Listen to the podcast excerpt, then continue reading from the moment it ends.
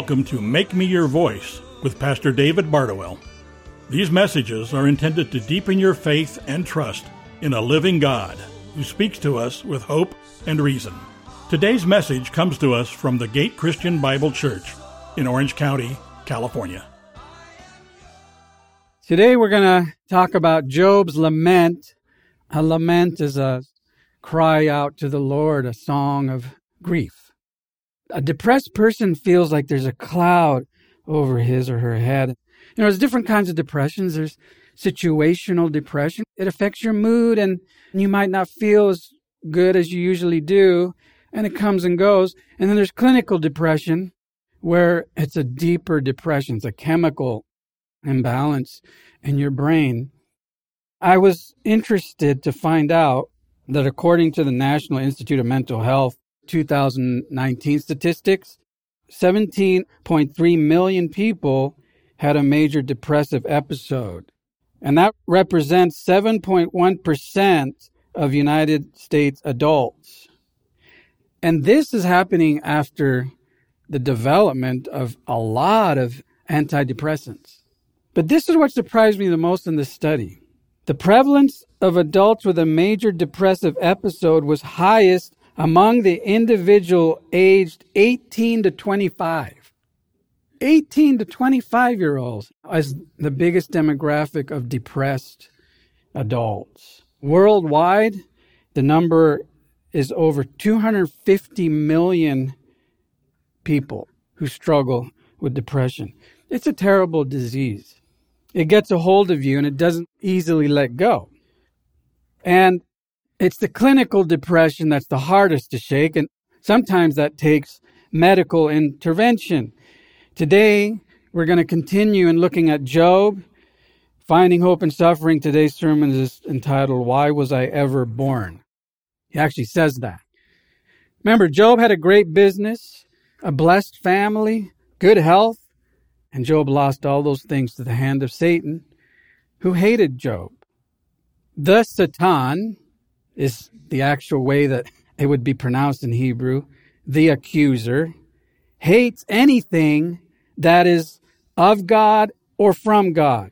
Satan hated Job because Job loved and served Yahweh. So through a series of heavenly conversations, God gave Satan permission to attack Job's business, attack his family, and finally attack his health. Job was on top of the world. Now we find him by himself, sitting among the garbage bins, using pieces of pottery to scratch the painful ulcers that covered his entire body from head to toe. His wife couldn't take it anymore. She wished Job would just get over it and die.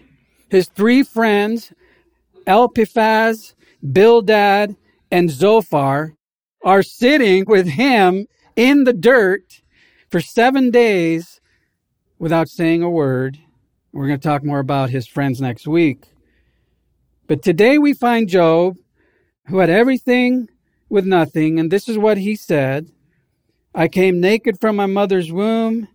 I will be naked when I leave. The Lord gave me what I had. The Lord has taken it away. Praise the name of the Lord.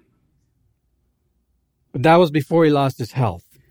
See, suffering is bad enough, but you throw in health issues, it's a whole other ball game. So Job now opens his mouth, but he doesn't curse God. Now remember, that was the whole plan of Satan. God, take away your hand of protection because there was a hedge of protection around Job, his family's health. Satan says, Of course, God. He loves and serves you because you bless him.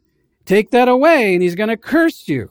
That was the whole thing, the poker game. But Job doesn't curse God. He curses the day he was born. So, what I talk about today, I hope that you'll find hope in the suffering, because if anybody in here has suffered or is suffering with depression or anxiety disorder, these type of things, I hope that you will find the hope that I found in Jesus Christ. Suffering can lead to depression. I struggled with depression my entire life. I didn't know what it was. And many times I had suicidal thoughts, but I just tried to sweep them under the rug. And in 1991, when Jesus Christ rescued me, my life changed, but the way I did life didn't change that much. I was still a crazy perfectionist who had mood swings and was never satisfied. I was still a workaholic who disguised it by using ministry as my scapegoat. So in 2004, shortly after my dad died, the dam broke. I couldn't sleep, I couldn't eat, I couldn't function.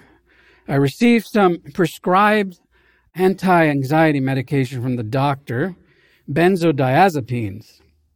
And within a few months, I became dependent. And the doctor later told me that trying to get off benzos is worse than trying to get off heroin. The suicidal thoughts became real as I was trying to withdraw off this medicine. I knew something was really wrong. I was clinically depressed and I couldn't just snap out of it. So while coming off the benzos, the doctor gave me some antidepressants. I never liked the way they made me feel, but I was learning, and this is what God was trying to teach me a lot through this. David, Trust me and don't try to be your own doctor. I tried to control everything, even what the doctor was trying to do. And I had a dream one night. I was on a gurney. I was being wheeled into a surgery and I was trying so hard to get off the gurney because everybody around me needed help. And the doctor looked at me and said, David, you're the one who's sick. See, trying to save the world is a tough job. So it's about time that I would stop trying to be Jesus and get help. In Job's lament, we see major indications of depression. But before we go there, I want you to look at the shortest verse in the Old Testament, and it's in Job. And Job said, that's the verse. It's chapter 3, verse 2. So after seven days of silence, Job opens his mouth. The question is again, is he going to curse God? But he doesn't. He curses something else. Job opened his mouth and what? Cursed the day of his birth. Why was I ever born? What good am I? Now, may I remind you that God does not make mistakes? So, like Job, you might be questioning these things, but you have to go back to the fact that your creator does not make mistakes. Okay? And this too shall pass. So throughout this entire lament, Job doesn't curse God. So Satan loses, God wins, but at Job's expense. Now Job has to go through the rest of the trial, not to prove anything to God, because that was never the case, and it's never the case. Testing is not about proving something to God, it's about proving something to yourself that God wants to show you and reveal in your life. So Job goes through the rest of this trial so that God can teach him one last thing. And we're going to find out what that is at the end of the book. But know this life is filled with tribulation. We all suffer. And through the suffering, God is trying to teach us something. For Israel, it was to trust God.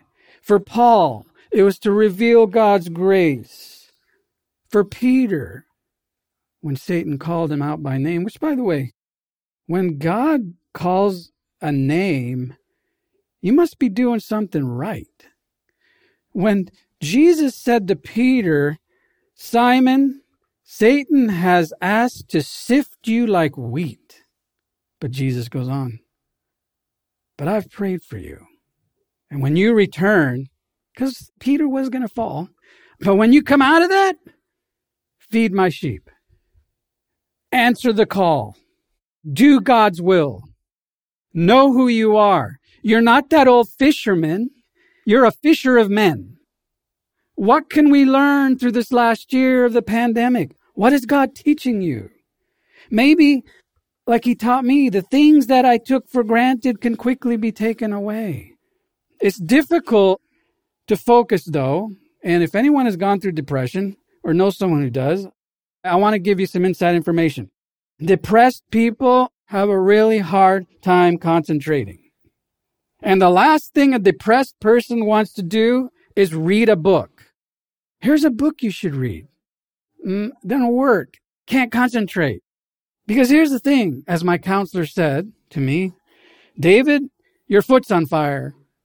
And until we put the fire out on your foot, you're not going to move forward. Job's foot is on fire. His entire body is in pain.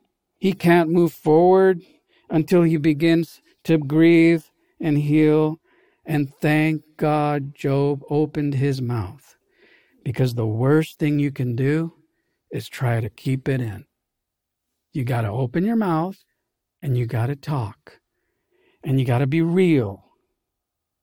Job was feeling the dark cloud over his head when he says, Let that day be turned to darkness. Let the darkness of my birth and utter gloom claim that day for its own. Let a black cloud overshadow it. That's how depression feels like a black cloud. And it usually doesn't go away, it takes time. Now, I have to say that after about three years of that trial, God healed me. I was able to get off all medication. My psychiatrist was very impressed, I guess. He said, How did you do it? Because he said, Usually people can't do what you just did, which is get off all the medication. Now, if you're on medication, please don't just stop like that. Cold turkey, that's not good. Talk to your doctor. But I told him, I said, Well, God's grace and people praying for me. And he was impressed. He wasn't a believer. I remember one morning, I woke up and I heard the birds tweeting. I said, I must be getting better. Because I remember someone said this, and it's really good information and insight. They said, You'll begin noticing that the windows of good will be more than the windows of bad. Because at first, it's the windows just bad. But then you'll see windows in your life where you'll hear the birds or you'll notice something that had been in a cloud of gray. Second, depression can lead to hopelessness. Before I ended up in rehab, I was seeing a psychiatrist. I felt like I was trying to give warning signs, but she wasn't listening to me. And there's nothing worse than when someone you think is there to help you doesn't listen to you, especially when they're your medical doctor. But I just came out and said to my psychiatrist, I said, I want to die. I don't want to live anymore. The pain is too much. I finally said it. And you know how this person responded? Where is your faith? She knew I was a pastor and she pulled a Where is your faith card, which really ticked me off because that's the last thing I needed to hear. And I started to believe her though. Am I losing my faith? But thank God he listened to me and he said, David, you're not losing your faith. You're just losing hope. But everything's going to be okay. See, there's a difference between hope and faith. Like hope is the fuel for your faith. But faith is the car and you're in the car and nobody's going to take you out of the car and you can't lose your car. But since hope is the fuel for your faith, you might not get very far for a while because depression can suck the fuel of hope from your car. Look what Job says. Let the day of my birth be erased. That's hopelessness. And that word erased is abad, which means to perish.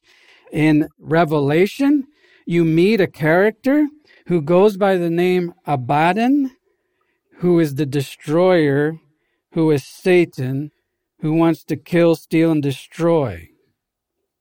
But he loses and you win. Job had lost all hope. He was wondering, is my life ever going to return to normal? And here's what I want to say normal is a subjective word because everyone's normal is different.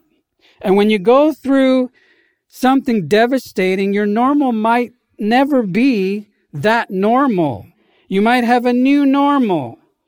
Like I think of people who lost their legs or get in a horrible accident and become bound to a wheelchair. Of course they'll never get back to normal. Here's a story. The article is called Losing a Leg but Gaining a Sense of Purpose. In 1987, Jack Richmond was driving a forklift at work when the vehicle overturned on him, crushing his leg below the knee. Initially, when they told me I would lose my leg, I was in denial. I said, What? Can't you fix it? But they just couldn't. He had a young family. They motivated him to get up and do something. So, two months after the accident, he went back to the hospital. He said, You know, I want to talk to those other amputees and help them. And Jack remembers a young patient who, like Jack, had lost his leg below the knee. I came in and just started talking to him and said, You're going to get through this. You're going to survive. And he just started turning red with anger in his face. He says, Look, I'm tired of people coming in here telling me that I'm going to be okay. That's when Jack realized he was wearing long pants. The young man didn't have any idea he was an amputee. So I put my leg over the side of the bed, pulled my pant legs up, and said, About two years ago, I was in a room across the hall. He didn't say anything else, but tears started rolling down his face, and he thanked me, and I left. Jack, the guy who had his legs crushed, became a marathon runner after losing his leg. He ran the Boston Marathon in 2001, and now he works for a company that designs and tests prosthetic limbs. He says, You know, you're truly blessed when God gives you the opportunity to help someone else. That's our purpose in life. And sometimes the way you know your purpose is through suffering. I've shared this story before. My father lost his leg to diabetes and he had a prosthetic leg. And they told him they were going to have to amputate above the knee because he had more gangrene. And he didn't want that because then he wouldn't be able to wear the prosthetic leg. So we were in his hospital room before he's supposed to be wheeled to surgery. And he said, Son, pray that God will heal my leg because I believe he can. I said, I know, God can do anything. So we prayed. And as we're praying, his leg moved and he said, Did you touch my leg? I said, No. But I was praying that God would heal your leg. So they wheel him down to the surgery. About 15 minutes later, the doctor comes out in his regular clothes and says, I don't know how to explain this, but that's not the same leg we saw yesterday. This leg is totally healed. Now, my father ended up passing away, but because of that incident, he became known as the miracle man at Hoag Hospital. And many people got saved, even people in my family. Our suffering sometimes can help other people if we're willing to go there. So never lose hope because God is still working in your life and He still does miracles. Third, hopelessness can lead to self destructive behavior. Hopelessness can lead to self destructive behavior. And I believe that statement in itself sums up a lot of what is going on in our world today, especially with our children. Imagine growing up in a world where you hear bad news every day and kids don't have the mental capacity to reason that out in a healthy way. Imagine hearing that in 10 years, 20 years, whatever the latest prediction is, the world is going to blow up and you're going to die unless you do something about it. Imagine hearing your friends make fun of you because of the way you look on a daily basis. Imagine seeing your friends shame you on social media or use it to take revenge against you. It seems like more and more I hear of kids who take their own life because of what someone said about them over the internet. Imagine hearing that if you're not happy with how God made you, just change. After all, it's your body, your choice. In fact, you don't even have to ask your parents' permission. Just do it. The devil is having a field day with their kids, and we got to do something about it. It's a health and humanity crisis. One of the things I learned a long time ago and became even more prevalent during the pandemic if you don't want your kids to come back as Romans, don't send them to Rome to be educated. Job consecrated his kids to the Lord on a regular basis and Satan hated him for it. Take back your kids from the devil. Consecrate them to the Lord. Bring them to church. Pray for them every day. Give them to the Lord because in the end, they don't belong to you. Naked I came in the world. Naked I go out. They belong to Jesus. And you pray for them and you let God do his will in their life. I'll never forget the story I heard uh, Jim Cymbala, pastor of a big church he was in uh, Brooklyn, New York, called the Brooklyn Tabernacle. And his daughter had fallen away. And it's devastating. They had a prayer night every Wednesday night. And one woman would not stop praying. She said, We're going to pray till your daughter comes home. We're not going to stop praying. We're not going to stop praying. Well, that went for a long time. One night, knock on his door. Opens the door. There stands his daughter with tears in her eyes. Who prayed for me? We were praying for you. Someone was praying for me because last night I, I was falling asleep and I felt like I was falling into this dark abyss and I couldn't get out. And that's when someone said, Go home. Who's praying for me? God's grace and the prayers of his people. Do not stop praying. Consecrate your kids. Now, this next statement by Job, I believe, is a commentary on many people, especially our kids. They want to die, but death does not come. They search for death more than hidden treasure. That's how I felt. In 1991, when I prayed, God, if you're real, you have to show me. Because Jim Morrison of the Doors was my idol, and I was going where he went. I wanted to die. I did things hoping I would die, but death did not come. Thank God death did not come because he answered my prayer. God, if you're real, you have to show me. He rescued me from eternal death the moment I came to faith in Jesus Christ. Because here's the thing salvation is the greatest antidepressant, and grace is the best medicine. Grace is the best medicine. Quit condemning yourself. You're under God's grace. Be yourself. God made you.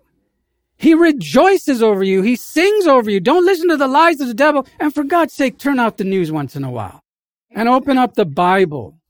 We're never alone. And I can talk to God. This is the greatest thing. Job opened his mouth and talked to God and through it, you're going to see the conversation next week where we're going to see him talking to God, talking to his friend. He's so honest. Be honest with God. Be real with God. Because here's the thing other people might not be interested, but God is very interested. And you know what the hidden treasure is? It's the Word of God. Read it, believe it, get plugged into a local church that teaches it. I promise you this if you do your part, God is always faithful to do His. You know what your part is? Suit up and show up. That's what I did. In my lowest depression, I sat in the front row church. I couldn't preach, I couldn't sing, I couldn't do anything. Someone else was doing it, but I was there. And every time a song would come or a, a word would come that would help me get through that day. It's important to have friends and especially hope filled friends, believers who struggle like you, but who will sit with you in the dirt, even by a garbage bin. One of my mentors who went to be with the Lord Jesus about a week ago two weeks ago. Rick Muchow hired me as a long haired musician, one year old in the Lord, took a risk, but taught me what it really meant to be a worship leader. It's not about the music, it's about the Lord, he'd say. More than music, we're a family. But if there were one thing, and this is what stuck out to me the most about my friend Rick than anything else, he cared for people beyond what I could even imagine. I'll never forget. There was a guy in the worship team, and there were hundreds of people in the worship team. There was a guy who was fallen away, and Rick did not give up pursuing him until he found him and brought him back home. And Rick was busy. Those are the friends I'm talking about. And those are the friends we need, and we need each other. So I want to tell you the cloud might be over your head, but the Son of God shines forth like the break of day. Let's pray. Thank you, Lord, for your grace. Thank you for the people who pray. Thank you for this church. Thank you for my friends. Thank you, Lord, for my wife and my family and all the blessings in my life. I take things for granted too easily. The Lord gives, the Lord takes away, but it's always for a good purpose because in the end, it's going to be way better anyway. So I love you, Lord. And I'm grateful for all that you have given us.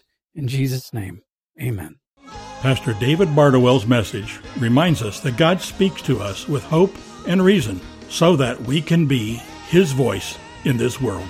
Please join us again for Make Me Your Voice, a ministry of the Gate Christian Bible Church in Orange County, California. We would love to have you join us for a Sunday service. For more information or to find our location, please visit thegatecbc.com.